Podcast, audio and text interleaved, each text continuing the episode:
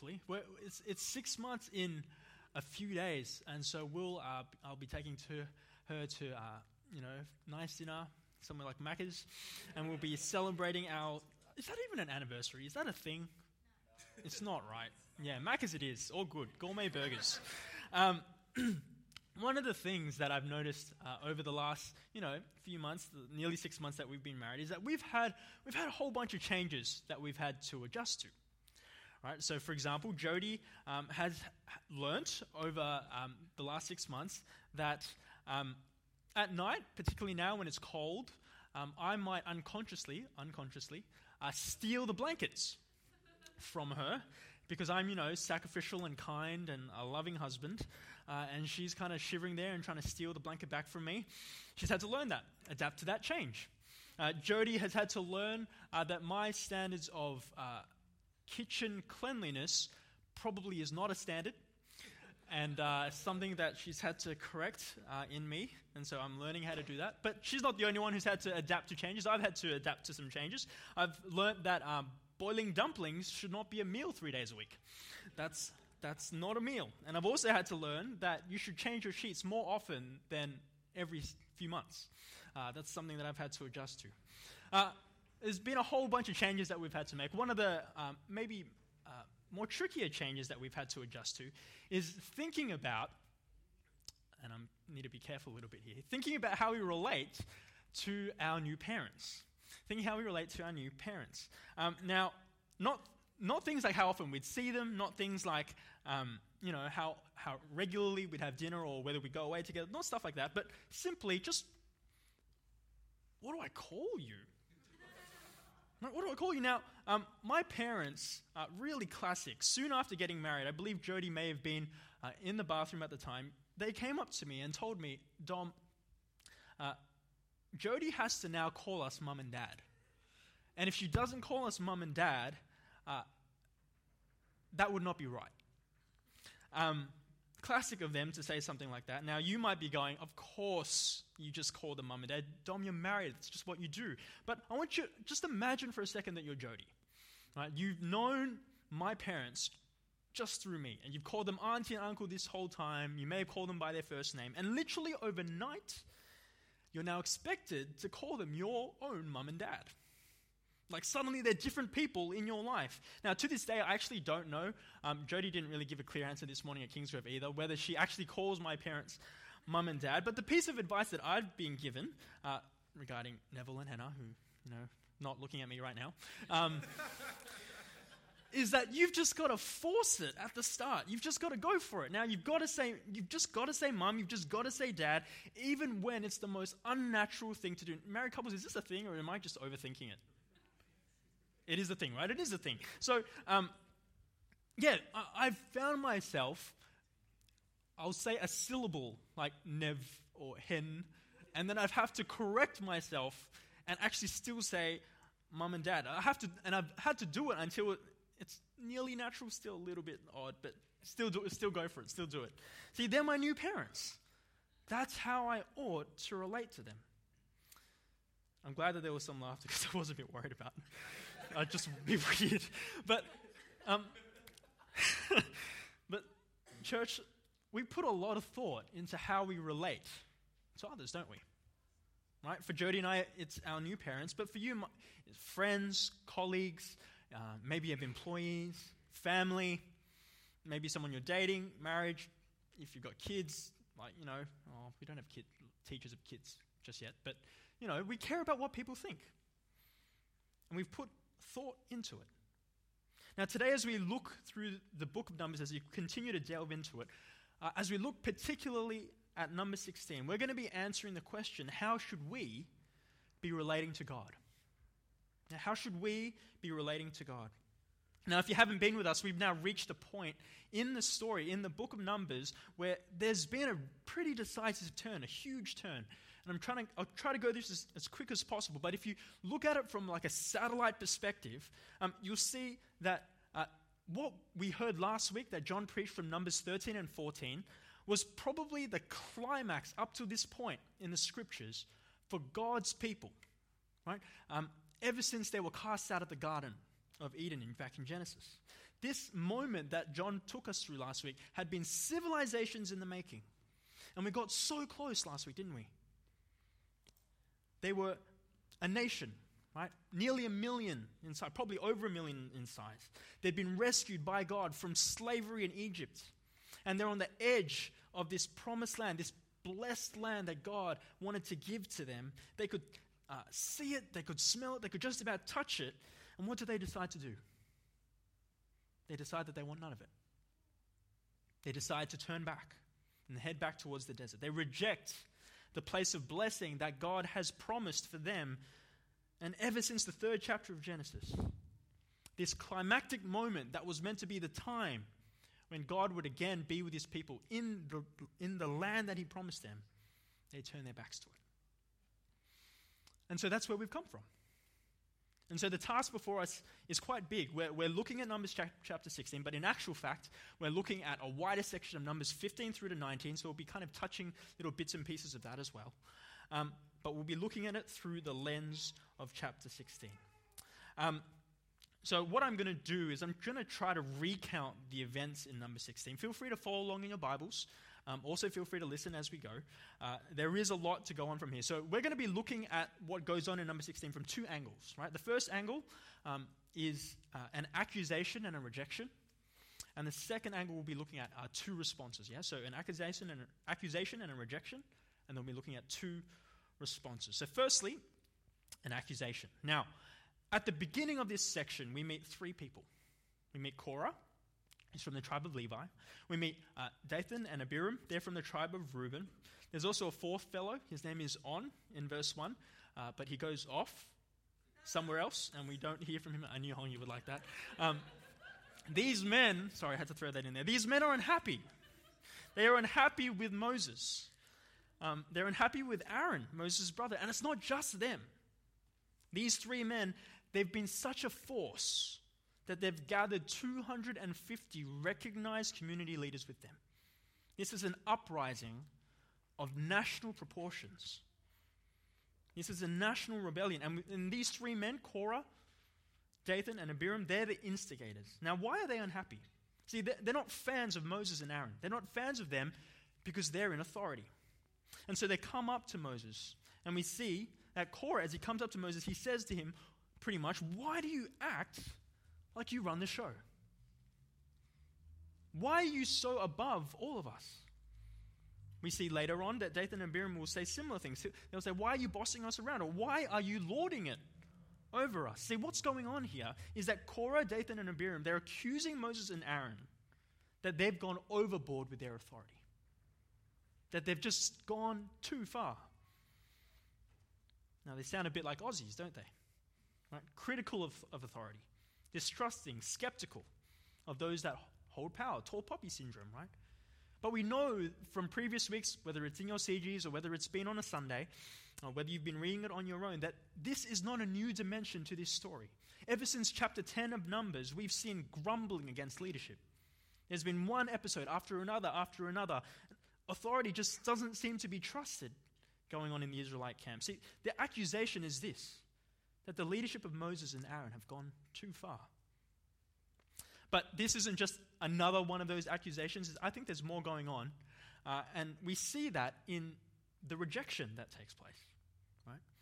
We'll get to that in a moment. But what's going on for Korah, Dathan, and Abiram? What is underlying the reason why they instigate this national rebellion? We get a hint of it in their declarations before Moses and Aaron. They come together, these men, and they declare that they declare that the whole community, we heard this read for us in verse 3, the whole community is holy.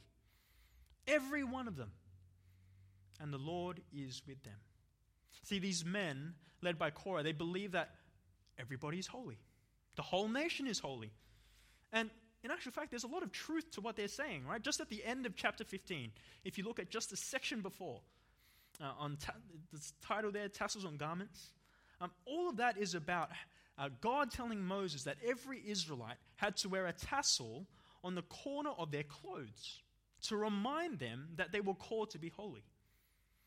If you know Exodus well, you might recall that while they're at Mount Sinai, God, before he gives the law to them, calls the nation of Israel to be a holy nation. And so the fact that Korah believes they are holy is actually quite truthful in a lot of ways. But how, in their rejection, though, these men have mixed this truth, and what they've done is that they turn it on Moses and Aaron. What they're saying to Moses and Aaron is, is basically this they're saying, Moses and Aaron, we don't need you. You have no right to be set above us. Who are you to put yourselves as leaders over us? Who are you that we can only relate to God through the two of you? We are holy. God calls us holy. We wear these tassels. Our nation is holy. Some of us want to be priests, we see in verse 10. We don't need you. We don't want you. We can relate to God in our own terms. See, Southwest, this national rebellion is all about rejecting this priestly authority that Aaron and Moses play in relating with God. They want none of it, and they want to relate to God their way on their terms. Now, I'm just going to pause there for a second because I think the idea of uh, priest and maybe priesthood is an unfamiliar one for many of us. Like, we're not growing up.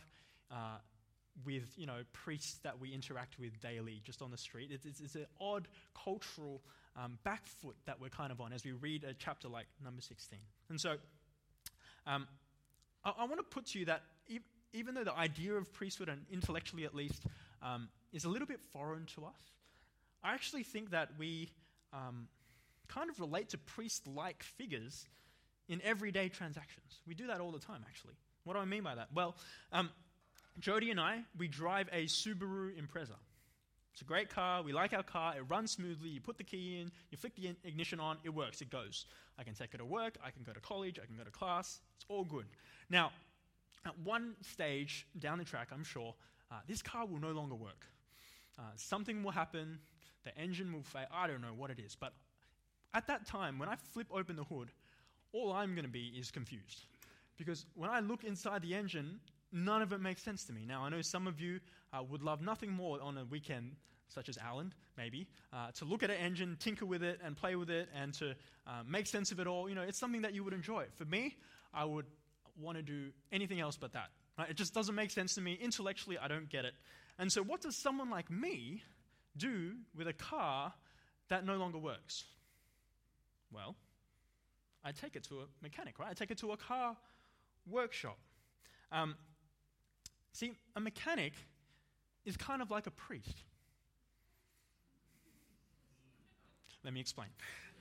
and the car workshop, well, they kind of all wear onesies, right? Um, but the car workshop is kind of like their temple. See, the car workshop is a sacred space that is set apart for the purpose of looking at broken down cars. You don't go there for your coffee. You don't get, go there to do your supermarket grocery shopping. It's a set apart space. And the mechanic, similarly, is a set apart individual trained and qualified to deal with this broken car. There's a gap, and they're the person, this mechanic, they're the person who steps in that gap in order to do something about it. That's pretty much a priest. The whole idea of priesthood is to have individual or individuals to step into a gap who are able and qualified to help do something about it. And so, for the Israelites, then, when individuals or the nation sinned against God, and they needed somebody, a priest, to represent them in that gap of their brokenness before God to help fix the problem on their behalf. And so, as we come to our account, back to our account today in number 16, this rebellion is really all about priesthood. This rebellion, led by Korah, no longer want Aaron and Moses to relate to God with their overbearing authority for them. They believe they're holy, and so they can relate to God on their own terms. Now, as we move away from the, the accusation and the rejection now to the two responses, we're going to have we're going to see how Moses responds to that firstly, and then how God responds. Firstly, Moses' response. Right? In almost a, a Wakandian fashion, right? is that even a word? Wakandian fashion, Moses responds that these accusations against his authority has to involve a trial. Not by combat, um, sadly, but a trial to determine who God has chosen. Um, for Korah and the rebellion, they believe as we said, that they're also set apart, that they're chosen, and they believe that from among them the Levites should be eligible to be priests. And so, what Moses does is that he sets the scene for the trial. What's going to happen is both Aaron, the high priest, and Korah, and the 250 community leaders that um, he's, he's rallied behind him, are to perform a task that only priests are to do, to prove who, who is truly set apart. And they're both to offer incense before God in these censers. And if you can imagine, it's kind of, it's kind of like an Olympic torch, It gets in a less technological way. But that's pretty much what they're doing. They're offering this incense offering to God. Aaron will do it, Korah will do it, these 250 leaders will also do it. Now, if you're the Israelite camp, all alarm bells should be going off at this point. Right? Because they would have recalled not that long ago that Aaron's own sons, whose names are Nadab and Abihu, back in Leviticus 10, they will take these censers, these same censers, they will put incense in, into it, they will add fire, an unauthorized fire. And what happens to them? Well, fire comes out from the presence of the Lord and consumes them. See, what the trial that has been set is a dangerous one. Judgment, like we saw for Aaron's own sons, is a real possibility. Why? Well, we see why in verse 11. It's really key. Moses tells Korah, It is against the Lord that you and all your followers have banded together. Right? It's against the Lord. See, Moses knows that this rebellion, this national rebellion, it's ultimately not trying to target Moses and Aaron. The rebellion actually is against God Himself. And so it's unsurprising, back again in verse 3, that Moses, when he hears these allegations, these accusations for the first time, what does he do? He pretty much face plants, he falls face down. Why? Because he's expecting judgment to take place. Usually, when someone insults God um, and we see Moses ducking for cover, he's expecting that judgment is going to come. That's why he falls down on his face. And so, um, it's totally not surprising for Moses what will soon take place. See, what's Moses' response to all that's happening? He believes judgment is coming. So, what about God's response then? Well, the stage is now set for God to come in. The trial is here.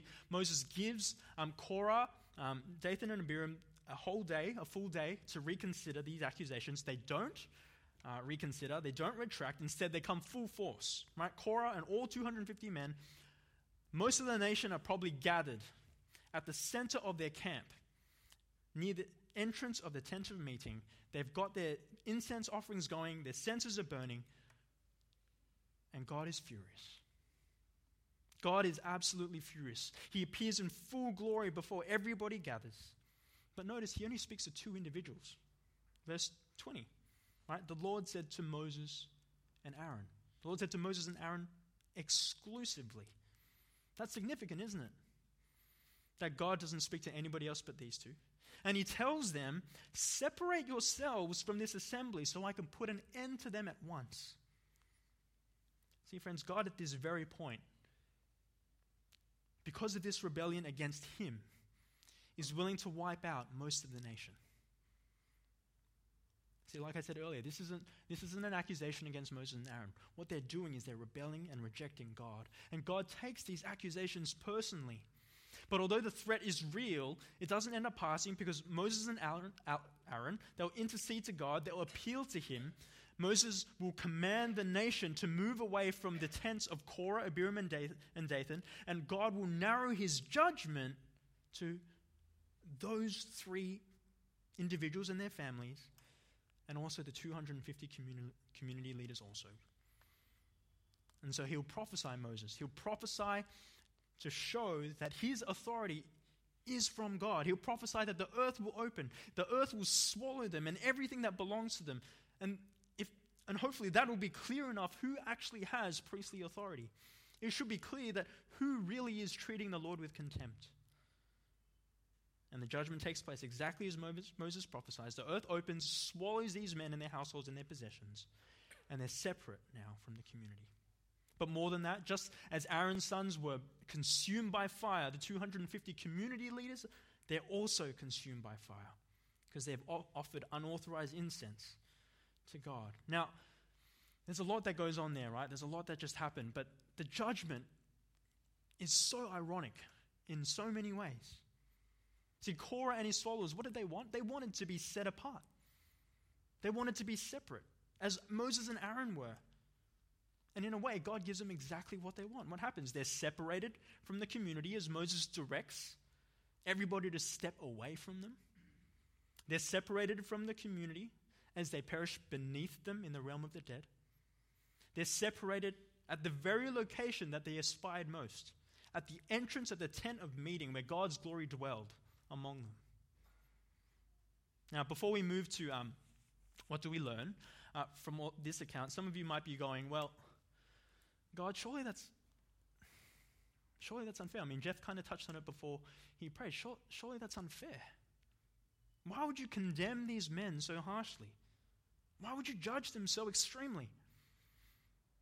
Now, to answer this, we kind of need to revisit again what's taken place. Right? Again, chapters 13 and 14, what's taken place? This was meant to be the climax of God's people at this particular point since Genesis 3. This was meant to be the moment where God's promises to them that they would be a people, a nation, which they already are, that they are under God's rule, which they now already are. But now they will be in God's place again. But they rejected. See, God provided for this exact group of people so profoundly. He saved them from captivity. He parted the Red Sea. He sustained them with heavenly food. He'd given them laws so that they could be his nation. And yet, when they finally reach this place, they say no. But God's not done. Even after they say no, and after they're condemned to wander the desert for 40 years, even then, if you read chapter 15, chapter 15 is all about how God immediately reaffirms his, uh, his promises to his people in spite of their rebellion. He's saying the he's already speaking the language when you enter the promised land. He's guaranteeing that for them in spite of the rebellion. He's saying at the end of chapter, end of chapter 15 that I am the Lord your God uh, still, in spite of all your rebellion against me. See, friends, judgment of this magnitude comes only because the people's rebellion is so persistent, in spite of persistent grace. They treat God with such contempt despite continual, God continually wanting to care for them. And that's the pattern across the Bible. When God reveals himself so dramatically, so extravagantly, he expects those who he reveals himself to to comply and to obey. And if, and if you don't, well, you're subject to rightful judgment. Because if you aren't willing to obey in that situation, you never will. And so that's what happened to Korah, Dathan, and Abiram and the 250 community leaders. Now, this brings us to our third point. What uh, should we learn?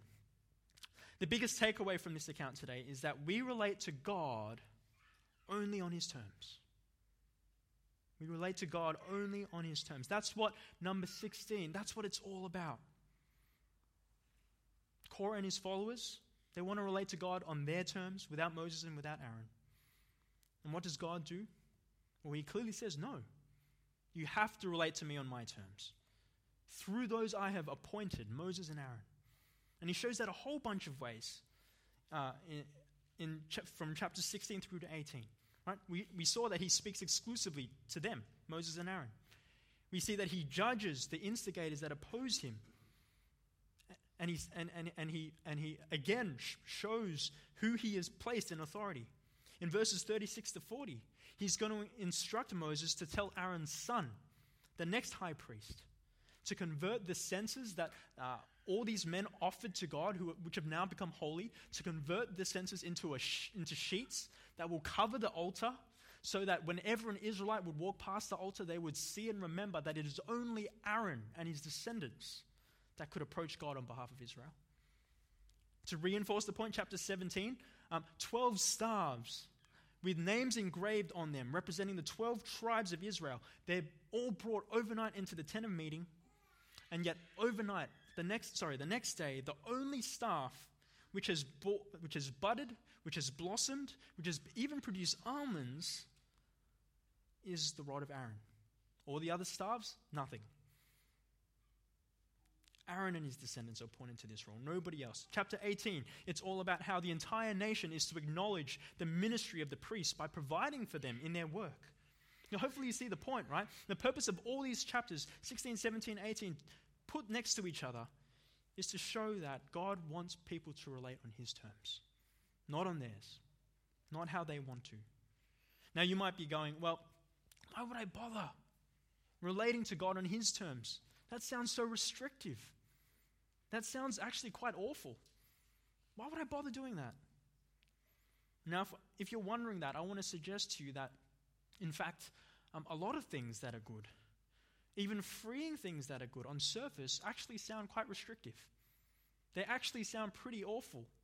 And they actually require doing things on the terms of another and not on your own. Now, I don't know if you recall this, but do you remember when you first when you had your first ever driving test. I mean, not, not, the, not the test where you have to answer questions and press screens and stuff, but a physical driving test. I don't know if you recall that. Um, now, if you remember back to that, you will remember that what you had to do is that you had to restrict yourself to the terms of a whole bunch of different things. Right? There were the restrictions of your instructor, or if, it, or your, if your parents taught you, your parents. Right? Things like, you know, hold your wheel from 10 to 2 or 9 to 3, depending on your instructor. To drive slowly. I remember my mum holding onto the safety bar for dear life as, as I was learning how to drive. Right? There are restrictions of road rules, road signs, and traffic lights. Stop at the red sign for the three seconds. Stick to the speed limit. Don't floor it if the light turns amber. There are restrictions of the car. If you drove an automatic car, make sure it's in park before you turn the ignition on. It's not going to work otherwise. If you drive manual, make sure you know where the friction point is on the clutch. See, we have all these restrictions, all these terms that are imposed onto us, but why do we do them? So that we can drive safely and competently from point A to point B. So we know that when we go on the roads, other drivers who have also learnt aren't going to randomly crash into us and kill us every time. So when we go overseas and hire overseas and hire a car, we know the car works the exact same way and we know how to drive. See, by restricting us to the terms of the car, the instructors, the rules, we actually have freedom. See, why would you bother to relate to God on His terms? Why would you bother to restrict yourself in this way? Well, similarly to, to the driving illustration, it's for our greater good. God was the God wanting to give the promised land, remember? God was the God who saved them from captivity in Egypt. But more than that, and more importantly, this is why it is good for us. God gave these terms because without them, there was no way to be in relationship with Him. This was the only way. This is why these terms are ultimately good. Remember the whole idea of priesthood with the mechanic. There is a gap of brokenness that someone unqualified and incapable is unable to fix. And we need someone qualified and capable that can step in and represent. See, God is saying, if you relate with me, if you relate with me on your terms, I will not be able to relate with you. In fact, if you relate with me on your terms, I'm going to have to judge you. And that's what happens at Korah, Dathan, and Abiram, the 250 community leaders. See, church, the terms God sets to relate with Him are less about restriction and more about permission in a way. Right? Without them, it's not permissible to relate with God. The gap needs to be filled by the priest God appoints because without them, that gap remains, you see? God sets these terms not because He's restricting His people from relating with Him, but precisely so that they can relate with him. It's kind of like this is a very um, imperfect illustration. It's kind of like seeing your GP. Right? Your GP wants to see you, they want to help you. But in order to do that, there are restrictions and terms such as making an appointment, coming on time. But that act of an appointment and that coming on time isn't because the GP doesn't want to see you. It's precisely so that they can see you. And that's why so much is made of the priesthood here. So much is made of who God has chosen to be his appointed priest to represent his people in order to relate to him. But the same is said uh, for us today. The same is to be said for us today. See, we've gone to 1 Corinthians chapter 10 many times in our series uh, in Numbers. Um, and what we read there, don't feel like you have to flick there, but the events of the Israelite nation and what they go through as they wander through the desert, they're written as examples and warnings for us, for those who are on the other side of the cross, for us today. This isn't just some historical story that's interesting to hear. These stories call for us to self examine. You see, friends, like the Israelites, we need a priest to relate with God. The terms are the same. We are broken. There is a gap that we cannot bridge on our own. We're not qualified. We're not capable to step into this gap. We need a priest, just as the Israelites did. The terms have not changed, but the priest has. The priest has changed, and the priest is far better. See, the priestly role that Aaron plays foreshadows, as Jeff was saying earlier, the priestly role of Jesus. In the letter to the Hebrews, is probably where we see this clearest. Uh, maybe pop this on the screen, Jared, if you can. Hebrews chapter 5. Read this with me. Every high priest is selected from among the people and is appointed to represent the people in matters related to God, to offer gifts and sacrifice for sin. That's pretty much a definition of what a priest does. He's able to deal gently with those who are ignorant and are going astray, since he himself is subject to weakness. This is why he has to offer sacrifices for his own sins, as well as for the sins of the people. And no one takes this honor on himself, but he receives it when called by God just as Aaron was. In the same way, Christ did not take on himself the glory of becoming a high priest. And we'll skip to verse 8. Son though he was, he learned obedience from what he suffered. And once made perfect, he became the source of eternal salvation for all who obey him, and was designated by God to be high priest in the order of Melchizedek. See, what's the writer of the Hebrews trying to say there? That Jesus like Aaron, is called to be a priest. The writer of the Hebrews says it isn't an honor that he took that Jesus took on himself. It was an honor designated by God. He was appointed to this. The book of the Hebrews, however, tells us that unlike Aaron, Jesus is a far better priest. And there are a whole bunch of reasons why the, the writer of the Hebrews says that's the case. And I'm going to give you four. Um, the first one is for Israel, the high priest would offer incense and sacrificial animals as a temporary solution. What does Jesus do? He offers himself. Right? Not, not, not animals, not incense. He offers himself, and by doing so, becomes a source of eternal salvation. Number two, priests in Israel, for Israel, were imperfect on their own. They had to offer sacrifices, as we just read in Hebrews, even for themselves. But Jesus, is the perfect priest, he doesn't need to offer sacrifices for himself. While the priests, number three, of Israel sacrificed daily, Jesus' sacrifice was once for all. The Israelites, number four, had many priests after Aaron. When one died, another took his place. They were temporary. But Jesus' high priesthood is singular. He's the only one. And he's the only one because he's permanent and he's eternal. See, as we draw to a close, for some of us here today, you're still wrestling with this. That before God, um, we're truly broken. And that we need Jesus to step the, in the gap to be our high priest. See, the truth according to the scriptures is that we can't fix this problem.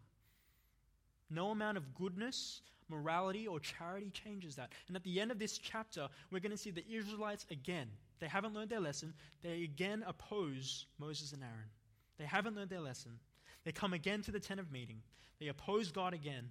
And in response to this increase in opposition, God raises the judgment harshly. And he wipes out thousands with a plague. But it could have been a lot more, if not for Aaron, who steps into the gap with his incense offering again and verse 48 paints this amazing picture that he stands between the living and the dead in the gap of the broken, imperfect Israel. And when he does that, the plague stops. See, that's, that could not be a more perfect picture of what Jesus does as high priest. He stands in the gap between the living and the dead. on the cross. It isn't a popular thing to say this, but according to the scriptures, our lives are destined to a similar judgment that Korah, Dathan, and Abiram faced if we don't relate to God on His terms. But the good news is that God wants to relate with you. He's appointed this perfect high priest, his son Jesus, to step into the gap, to stand between the living and the dead. And so if you're still wrestling, keep wrestling. Don't stop. Keep investigating. Chat with someone. Chat with me. Chat with Pete. Chat with Jace. Chat to whoever brought you. Do that. But for many of us here, uh, we already believe that Jesus is our priest. We already believe that Jesus has stepped into our brokenness and done what we could not do. And maybe, though, while we began that way, relating to God on His terms, maybe you're in a season at the moment where you no longer are.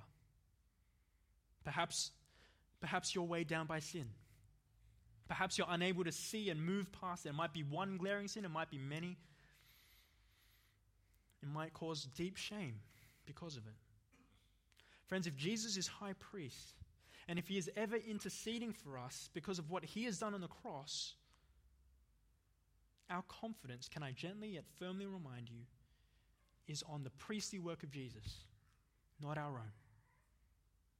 We can have quiet confidence that we enter the presence of God not because of anything we've done to fix our situation, but to totally and completely on what Jesus has done. If that's you, maybe that's something you should be reflecting on this week.